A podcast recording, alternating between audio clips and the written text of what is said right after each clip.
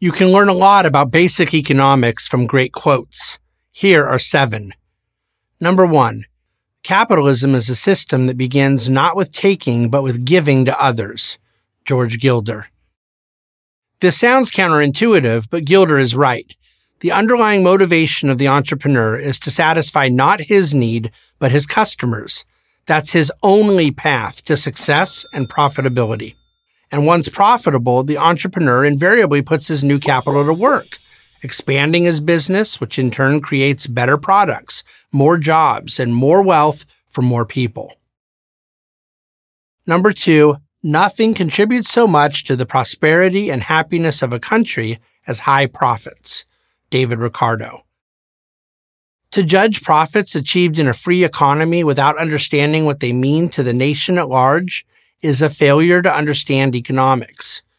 Countries where citizens are generating healthy profits by their individual efforts are countries with a higher tax base, higher research and development, better public services, more robust charity and philanthropy, and ultimately, greater happiness and quality of life. Number three, everyone wants to live at the expense of the state. They forget that the state lives at the expense of everyone. Friedrich Bastiat. Our conversations about government spending would be so dramatically different if we first realized that the government has no money to spend that it does not first take from someone else. Whether it be confiscation, taxation, or debt, future confiscation. Government spending, legitimate to the extent that it funds the necessities of government, is always an extraction of wealth from the private sector. Government needs revenues to function. Everyone agrees on that.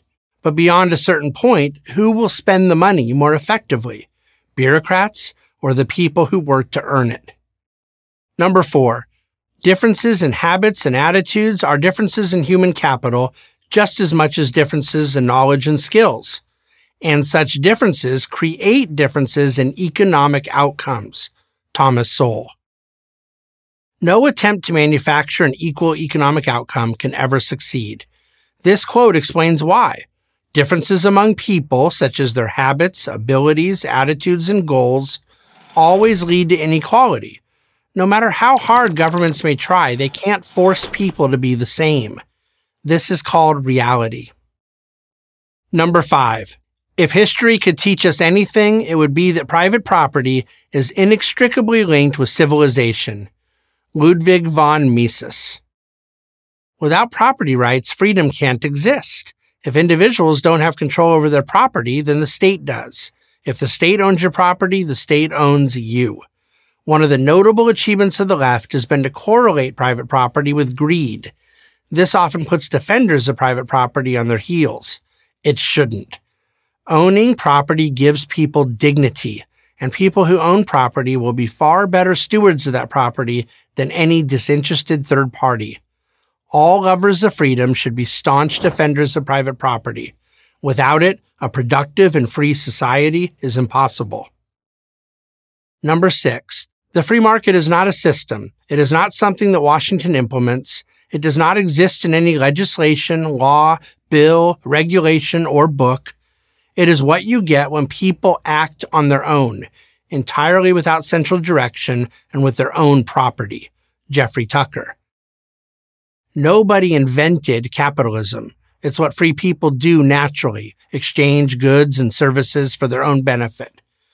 Before there are interventions, regulations, stipulations, and controls, there are humans acting, associating, cooperating, building, and creating. That economic freedom is what we call capitalism.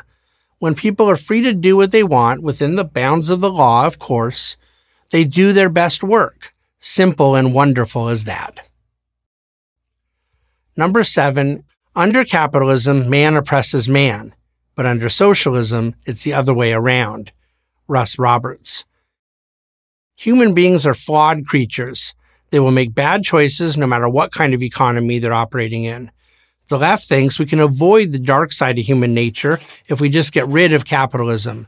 But all the left does is replace one flawed actor, the individual, with another flawed but more powerful actor, government bureaucracy at best and a totalitarian monster at worst. Bottom line if you want to live a productive, fulfilling, and meaningful life, the free market is your best chance. Really, it's your only chance. I'm David Bahnsen, author of There's No Free Lunch 250 Economic Truths for Prager University. Thank you for watching this video.